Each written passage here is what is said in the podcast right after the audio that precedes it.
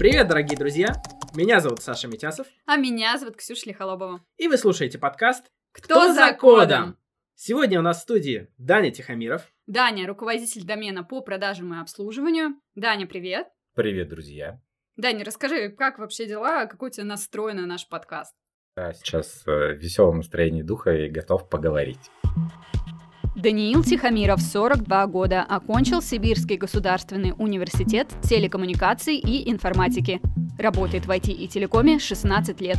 Прошел путь от инженера биллинга до руководителя домена продажи и обслуживания. Сейчас в подчинении Даниила около 100 человек. Женат, двое детей. В свободное время играет в теннис, плавает в бассейне, участвует в квизах и гладит домашнюю кошку Бриош, потому что она, по словам Даниила, сладкая булочка. Ну а теперь поговорим. Значит, Дань, сразу с места в карьер. Вот у тебя такое сложное название твоей должности. Можешь коротко рассказать, на самом деле, чем ты занимаешься? А вообще, что такое домен, знаете? Домен? Ну, я знаю, там, Google, да, Google.com. Вот, я Google руковожу. Но на самом деле домен – это одна из частей э, биллинговой системы.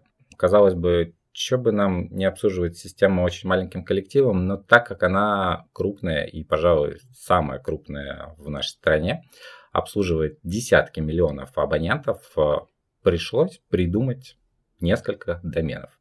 Мы разделили между собой ответственность. Есть домен расчет с клиентами, который, собственно, выставляет счета и занимается финансовыми операциями. Есть домен э, продукты и услуги, который предоставляет э, различные сервисы для абонентов. Это тарифные планы, какие-то дополнительные услуги, пакеты.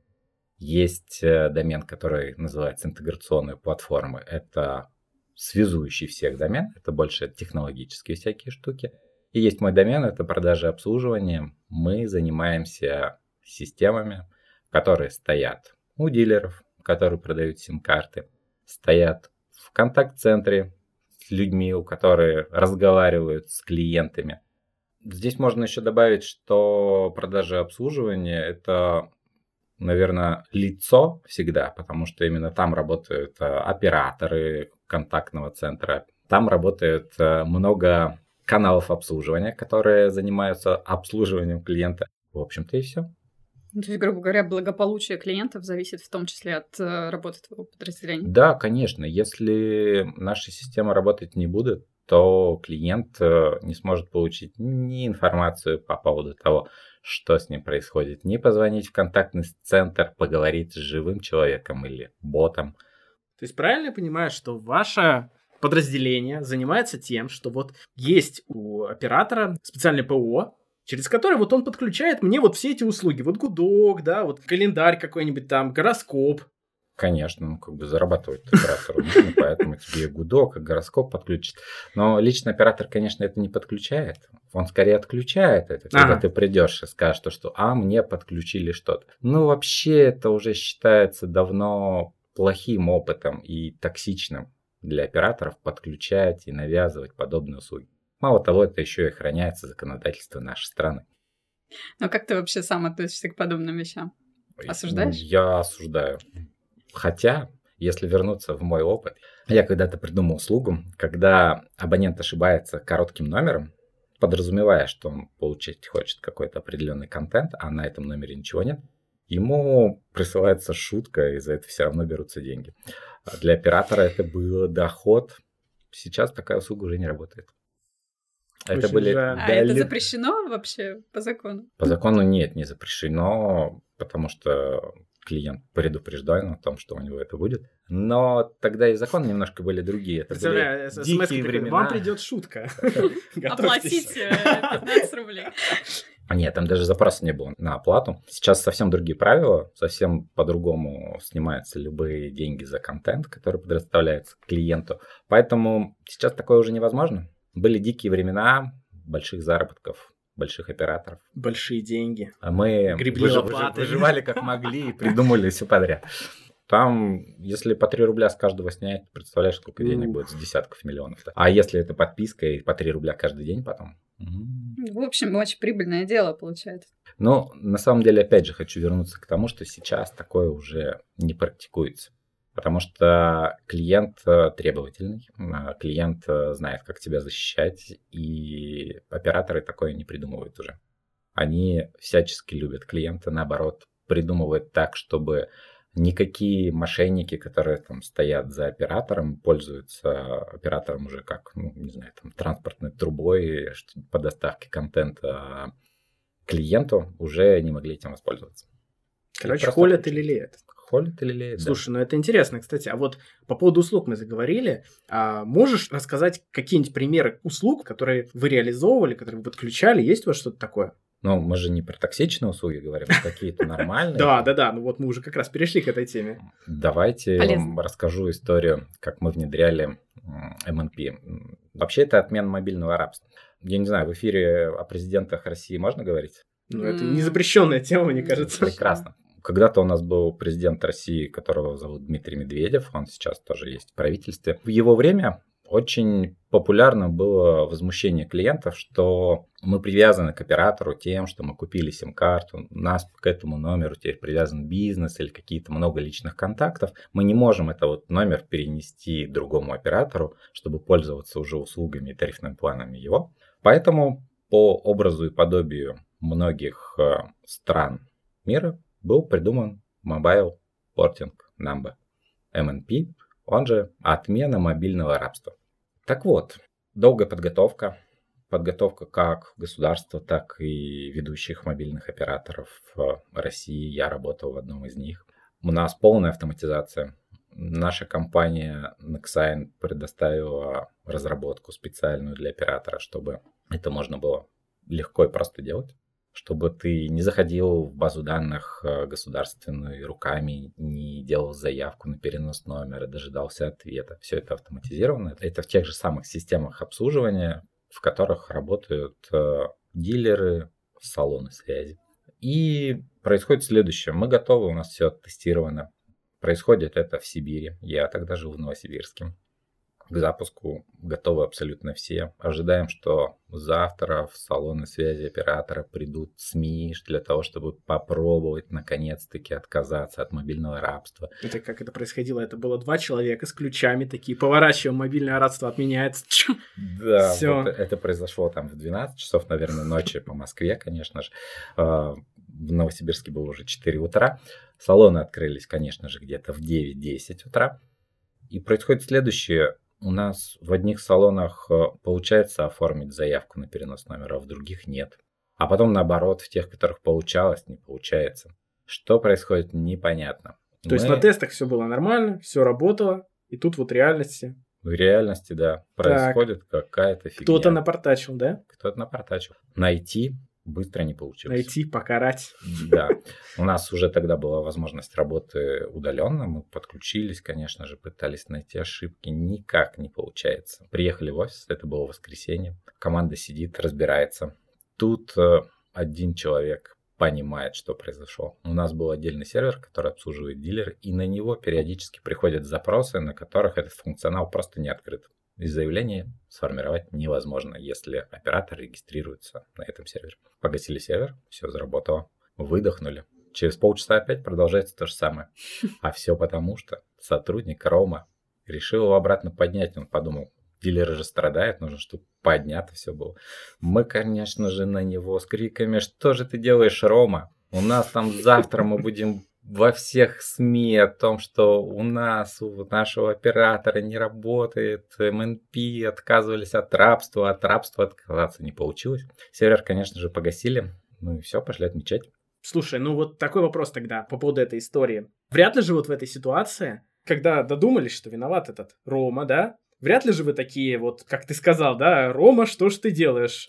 Нет, Нет. Рома-то не виноват. Это же сервер еще один был. Рома его повторно Ну вот он его запустил. Я к чему хочу подвести. Есть ли, как ты думаешь, такое, э, значит, ну вот вообще, наверное, не только в IT, но в целом вот в командах каких-то больших, такая вот какая-то токсичность иногда, когда что-то портачит кто-то. Как думаешь, есть она и как с ней бороться, самое главное? Ну, тут же все просто. Как бы любой конфликт это хорошо на самом-то деле. Главное его вынести наружу и пообщаться. Mm-hmm. А желательно один на один с теми людьми, которые, как бы, собственно, конфликтуют. Без меня. Пусть сами общаются. Они же решат свои проблемы, если честно друг другу выскажут, чем они недовольны. Если мы говорим про историю с Ромой, как бы, ну, Рому Ну, это как пожурили, да и все, как бы. Токсичность может присутствовать в командах, но хороший зрелый руководитель справится с этой ситуацией. То есть в твоей команде токсичности нет. Если она возникает, я эти проблемы решаю. А какими принципами ты вообще руководствуешься, чтобы эффективную работу в команде построить? Любовь и уважение. И почет. Я не знаю, как, как вам ответить на этот вопрос. Давай просто. Вот у тебя куча людей в подчинении, правильно? Сколько ты говоришь? 50, да? Сколько? Сто. Сто человек. сойти. На секундочку, да? Я вот один сижу. Вот, да? Вот. Как их для начала, Да. как их всех запомнить-то можно? Нет, да ну ладно, запомнить, легко. наверное, никак. Или ты помнишь реально всех? Я помню всегда. Да ладно. Я знаю лично всех. Я вот э, работал учителем в школе некоторое время назад. И у меня были классы, ну, там, 30 человек, да, максимум. Я достаточно долго запоминал людей, так, типа, «Эм, ты там на третьей партии. Это нормально. Я точно так же. Но потом ты Ты за вон тем компом. Но и со мной люди дольше, чем Ну да, понятно. класс. Ну хорошо, ты знаешь, как их всех зовут. Как управлять такой, таким количеством людей? Как мотивировать? взрослых, это же, да, это же не дети. Ну, существует иерархия в домене. Есть еще отделы. Это руководители отделов, э, в общем-то, конкретно работа с людьми, их задача уже. Я работаю с ними, они работают э, дальше со своими людьми. Потому что ну, я искренне верю, что 100 человек действительно невозможно управлять. Это все равно должны быть команды со своими лидерами, которые развиваются самостоятельно. Мы действительно выбираем общую стратегию, куда нам двигаться там, дальше. Ну, конечно, не пятилетка, но хотя бы на год, да. Это в том числе видно там в наших целях, которые можно посмотреть в Неоне. То есть каскадирование и целеполагание во главе всего получается. Это один из инструментов. А вообще, А как бы глобально команды работают в одном направлении. Система биллинговая общая, и я не один домен, есть еще три домена, как минимум. А есть еще несколько подразделений, которые тоже нас связывают по разным функциям. Это эксплуатация, это дежурная смена, которая всегда готова помочь в любое время Секунду, суток, минуту. Минуту, да, правильно. Они могут там быстро диагностировать проблему. Если не могут, только тогда они позвонят моим командам и поднимут уже сотрудника, там, эксперта. И для того, чтобы они нормально взаимодействовали, у них должно быть нормальные взаимоотношения. Что для меня тоже логично. У кого? Они у, ру- у должны- руководителя и подчиненных, да, вот. а, не, не руководителя, подчиненного, а между командами. А, мгм. То, что классное взаимоотношение руководителя и подчиненного, это как де-факто, наверное, правило. И так, так, Так должно, должно быть. быть. Потому что иначе зачем им вообще вместе работать в одном месте? Ну, странно сказал. Но это же идеальная картина мира. Все равно же возникают какие-то конфликты и так далее. Вот ты как руководитель как-то пытаешься на это повлиять или пусть там сами варятся? Нет, всегда подключаюсь, все время общаюсь с одним, с другим, э, рассказываю, что думает один, что думает другой. Это в том случае, если они не могут сами решить этот конфликт. То есть ты как медиатор выступаешь? Да, у меня хорошо развита эмпатия, я быстро понимаю, куда же человек двигается, о чем он думает. И он рассказывает, я тоже это понимаю. А вот есть вообще, кстати, несколько диаметральных мнений. Кто-то говорит, что наоборот, ну вот как бы, чтобы люди работали, нужно вот жестко держать их в ежовых рукавицах. Кто-то наоборот говорит, что нужно демократично ко всему подходить. Вот как ты считаешь, какой подход более правильный? Правильно, второй подход. Но потому что нам нужен климат, где люди хотят развиваться. А они не захотят развиваться, если ты их засовываешь в узкие рамки. Если ты требуешь, чтобы там с 9 до 18 они были на работе. Нет, ну вопрос не про это. Это понятно, что может быть какие-то условия комфортные для работы, но при этом руководитель очень требовательный, он с каждого твоего косяка спустит с тебя три шкуры, если ты что-то накосячил, но при этом, при всем у тебя есть действительно интересный какой-то проект, в котором ты развиваешься, где-то вот на твоей зоне ближайшего развития ты находишься, что ты вот что-то новое всегда копаешь. А, Я верю, что есть люди, которым нормально будет э, в таком режиме развиваться. Я не такой. Э, Ошибки действительно они там недопустимы второй, третий раз, но мы встретились один раз, разобрали, почему ошибка произошла, предприняли какие-то действия для того, чтобы она не происходила. Все. Но на самом деле она дальше не происходит. Жесткости здесь не требуется, на мой взгляд. Жесткость требуется в сложных ситуациях, но это опять же зависит от человека. То есть, если он э, не идет на контакт э, в обычном доброжелательном стиле общения, то нужна будет жесткость. Я помню, когда я повышал голос, наверное, дважды на работе. И это были какие-то из ряда вон выходящие ситуации, когда человек э, не первый, не второй раз повторял свои ошибки. С некоторыми расставались. А какие еще софт-скиллы помогают тебе, как ты считаешь, быть хорошим руководителем? Я хоть и глубокий интроверт, хотя по мне, может быть, и не скажешь. Я просто высоко социализированный интроверт и могу говорить. Помогает общение на самом-то деле.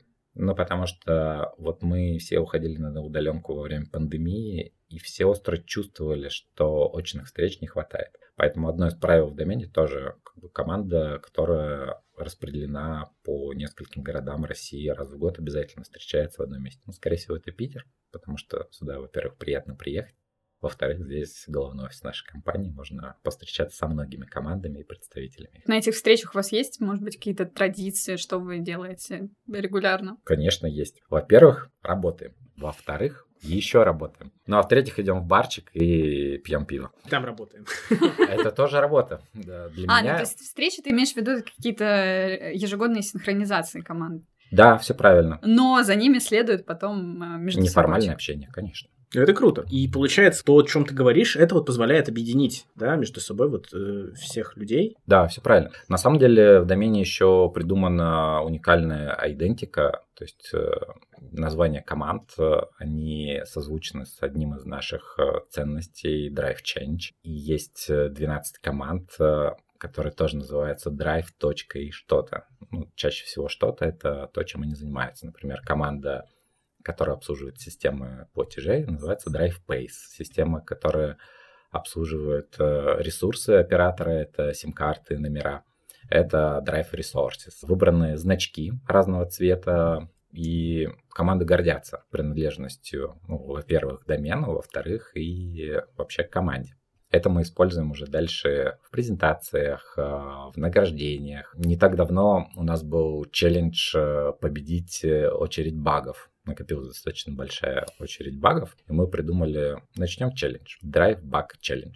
Какая команда больше всех закроет багов за период, а это был конец года предыдущего, ну, примерно месяц, это декабрь уже был. Mm-hmm. Чаще всего декабрь очень охраняем от э, больших изменений, ну, потому что новогодние праздники, они долгий период, э, у заказчика, конечно же, жаркий период и продаж, и нагрузки на системы в новогодние праздники. Поэтому стараемся изменений меньше делать, а багов решить побольше. У нас получилось. Одна команда, которая называется Drive Portal, выиграла.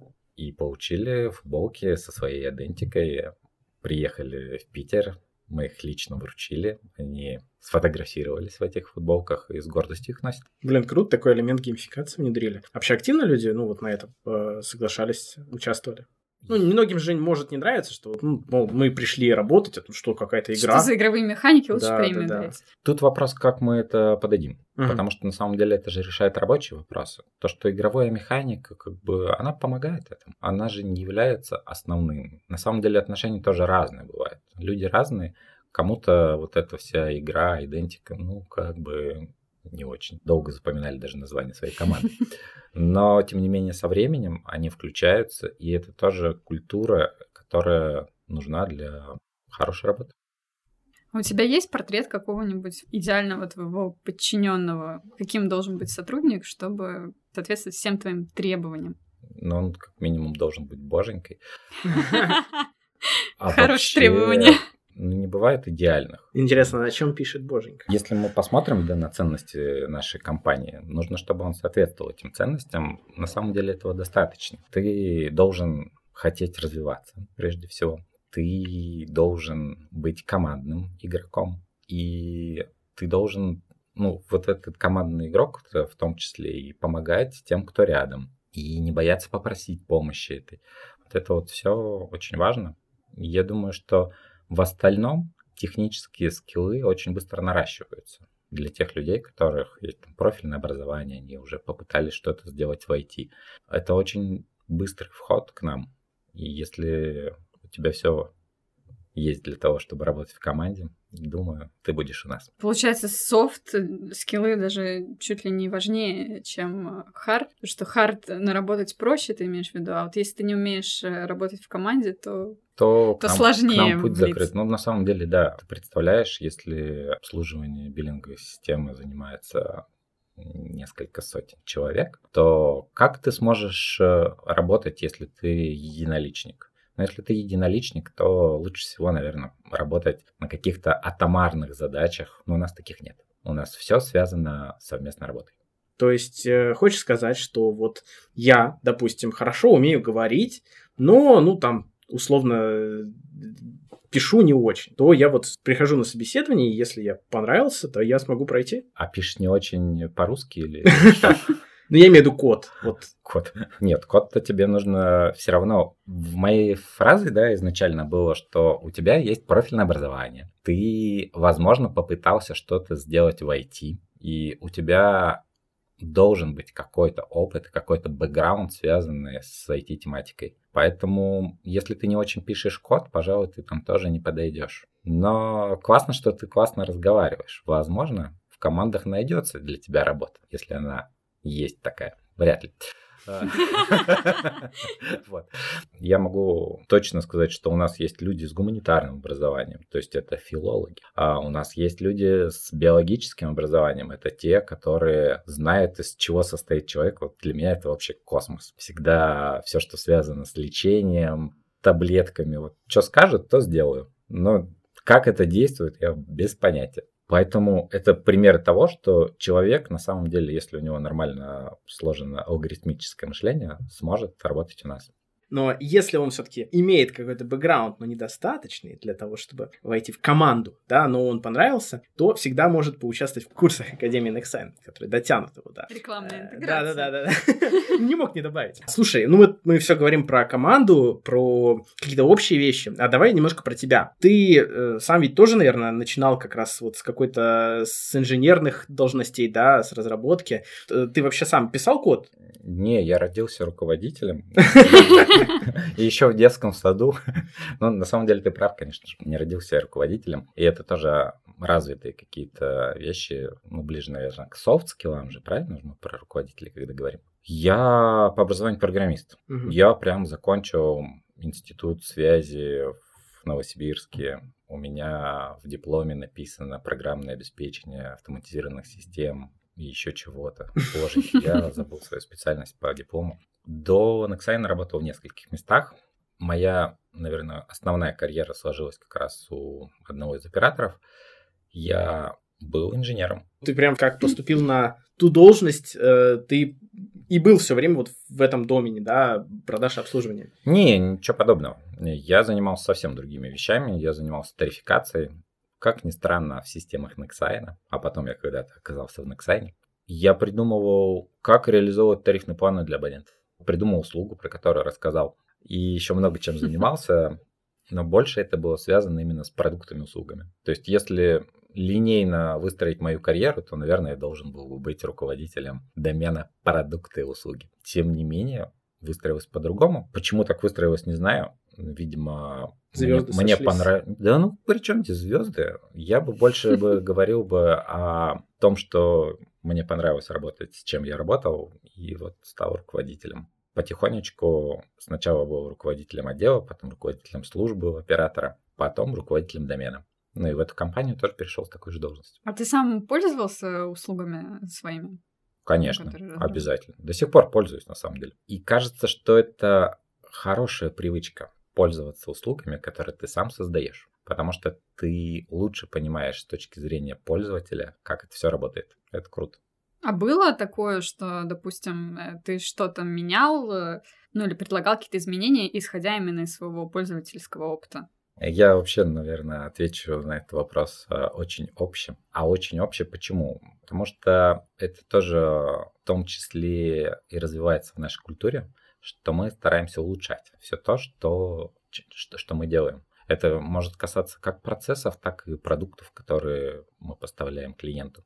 И когда я работал тарификатором, на самом деле историй-то тоже было много, когда что-то я хотел изменить для того, чтобы было удобнее для обычного клиента. Будучи сам клиентом, ну, мне очень сложно сейчас придумать. Не то, что придумать, а вспомнить, сколько же этого всего было, потому что реально ты, когда работаешь с продуктами, ты понимаешь, где можно улучшить. И понимаешь это чаще всего даже лучше, чем клиент.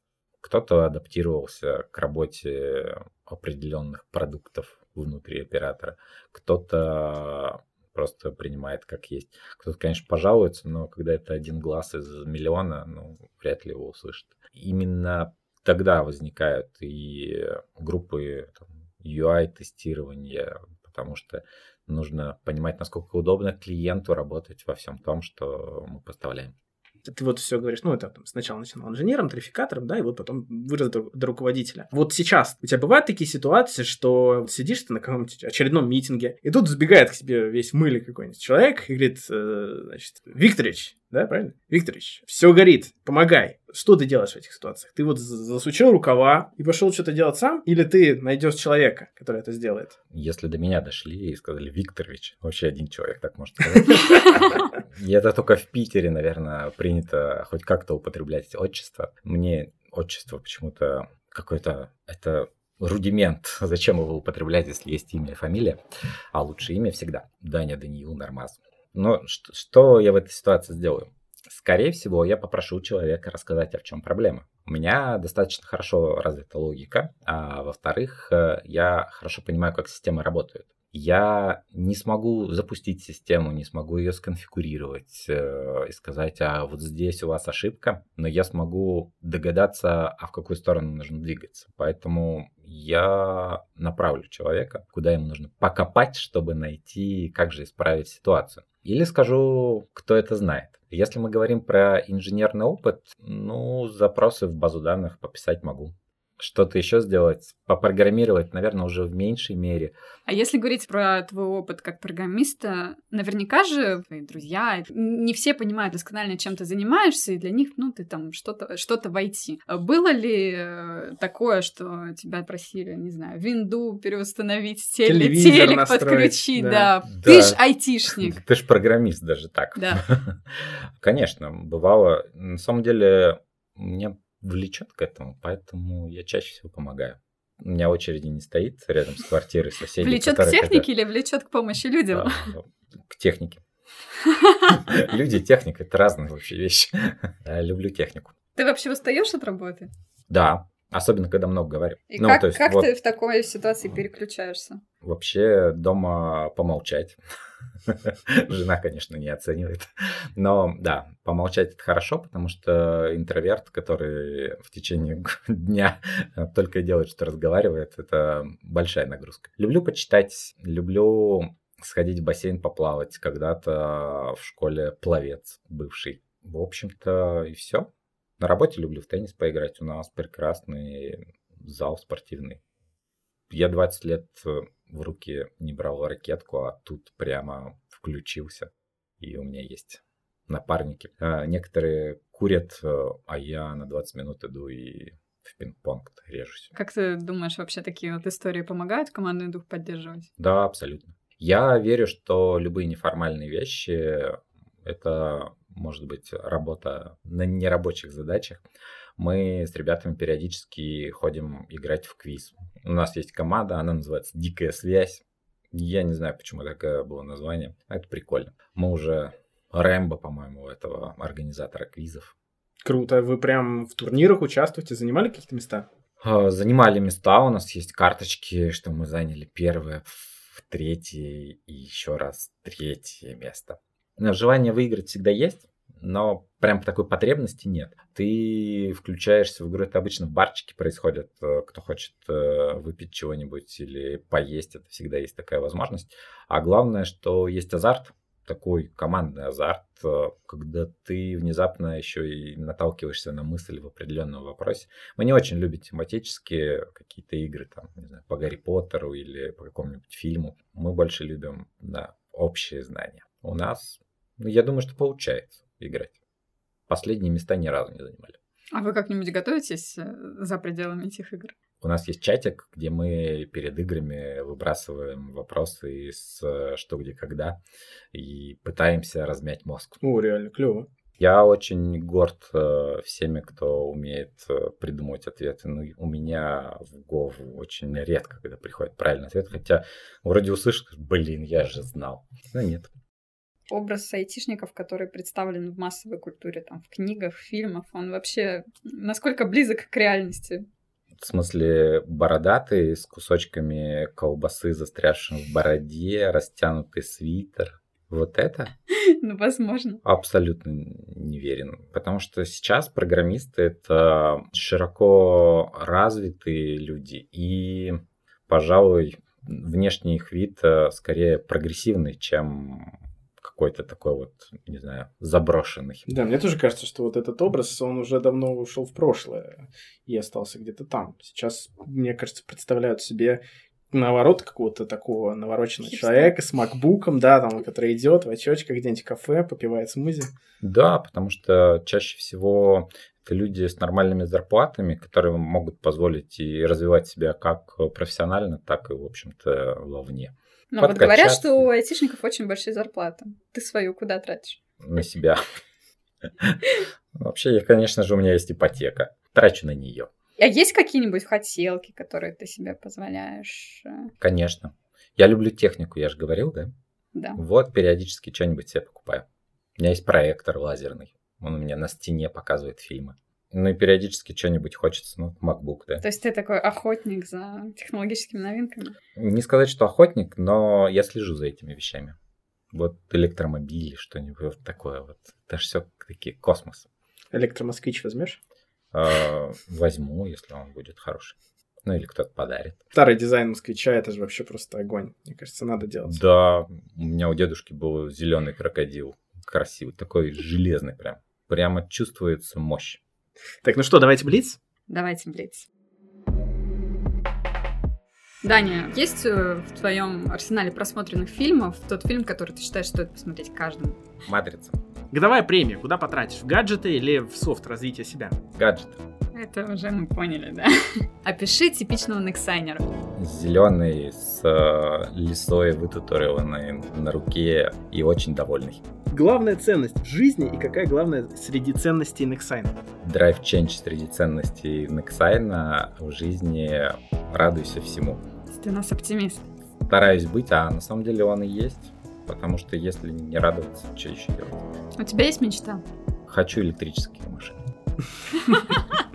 Желательно москвич. Если это будет москвич, окей. Ну и последний. Какой твой главный совет всем айтишникам, всем тем, кто находится за кодом? Все, кто находится за кодом, пробуйте все то, что вы хотите попробовать, и у вас все получится. Ура! Ура! Спасибо, Даня. Спасибо. Спасибо, ребята. Было очень интересно с вами пообщаться, рассказать что-то о себе и командах. Мы рады тоже, что ты пришел к нам. Ну а на этом все. Мы заканчиваем наш первый выпуск подкаста «Кто за кодом». Спасибо, что слушали нас. До новых встреч. Пока-пока. Пока-пока. Друзья, новые выпуски «Кто за кодом» будут появляться каждые две недели. Нравится слушать нас? Тогда подписывайтесь на подкаст в популярных приложениях. А если захотелось побольше узнать о работе в Nexign и, может быть, даже присоединиться к нашей команде, то загляните на карьерный сайт job.nexign.com. Там информация об открытых вакансиях, стажировках, наших ценностях, корпоративной жизни и о многом другом. Слушайте классные подкасты, прокачивайте hard и soft skills, а мы будем рассказывать, кто скрывается за кодом.